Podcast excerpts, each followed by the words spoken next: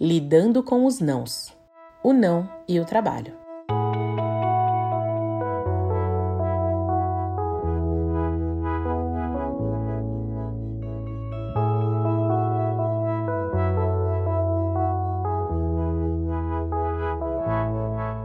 Você fala não no trabalho? Muita gente tem dificuldade com isso, de verdade. Negociar prazos, dizer que não sabe, que não aceita fazer determinada coisa, que uma demanda é impossível de ser entregue na data solicitada, enfim. As pessoas simplesmente vão aceitando todas as demandas por medo de perder o emprego ou até o cliente. Então, acabam aceitando coisas absurdas e até colocando a sua própria saúde em risco muitas vezes. Provavelmente você já deve ter ouvido falar na síndrome de burnout. Ela passou a ser considerada uma doença ocupacional em 1 de janeiro de 2022, após a sua inclusão na Classificação Internacional de Doenças da Organização Mundial da Saúde, OMS. Trata-se de um distúrbio psíquico caracterizado pelo estado de tensão emocional e estresse provocados por condições de trabalho desgastantes.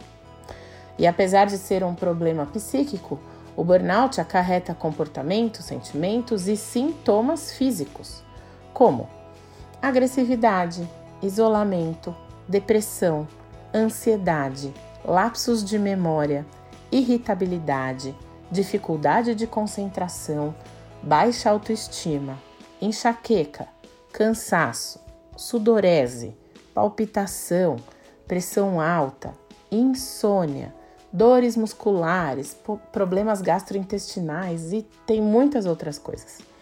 É algo sério e que muitas vezes é negligenciado ou considerado uma frescura, uma falta de interesse no trabalho, um mau comportamento do funcionário, coisas desse tipo.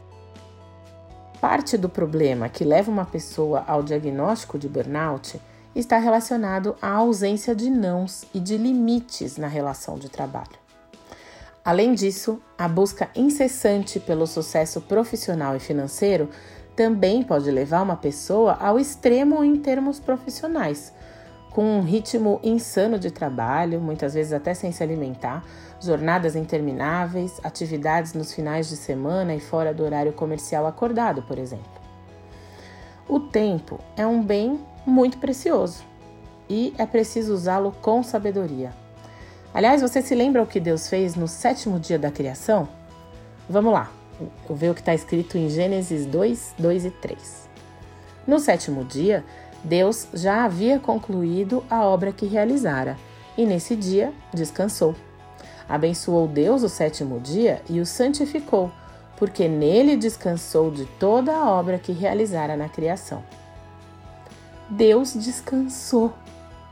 Ele olhou para tudo que ele tinha feito: céus, terra, estrelas, mares, todos os animais, os vegetais, homem, mulher, e reconheceu o seu bom trabalho e descansou. Se Deus, que é Deus, pode descansar depois de uma jornada de trabalho, por que eu e você não podemos? Por que, que a gente vive pensando no dia de amanhã, em todas as tarefas e coisas que desejamos ter e fazer? E não conseguimos descansar por completo, muitas vezes nem de final de semana ou de feriado? O que nós temos feito com o nosso sábado e domingo, enfim, com o nosso dia de descanso? O Shabat é o dia de descanso das obrigações. Também é o dia para focarmos na gratidão por tudo que conseguimos realizar naquela semana e não para ficar pensando nas pendências. Esse é um exercício desafiador muitas vezes, não é? Mas o tempo passado não volta mais. E a grande maioria das pessoas troca tempo por dinheiro quando trabalha, o que não necessariamente é uma garantia de riqueza. Assim como ganhar muito dinheiro também não é uma garantia de que se terá mais tempo livre. Até porque muitas vezes a ganância faz com que as pessoas que ganham muito dinheiro continuem correndo atrás de mais e mais dinheiro. Sendo assim, Dizer não ao trabalho pode significar um tempo precioso de qualidade consigo mesmo, investindo em sua saúde e em relacionamentos saudáveis com a sua família, amigos e principalmente com Deus. Claro, não é para ninguém aqui fazer uma loucura e acabar perdendo seu trabalho, seu emprego, seu sustento, mas em boa parte das situações é possível encontrar um equilíbrio e usar o não com sabedoria no ambiente de trabalho também, sem correr riscos. Lembre-se que um descanso adequado ajuda a estimular a criatividade e aliviar o estresse, o que acaba contribuindo positivamente para a sua jornada de trabalho que virá em seguida.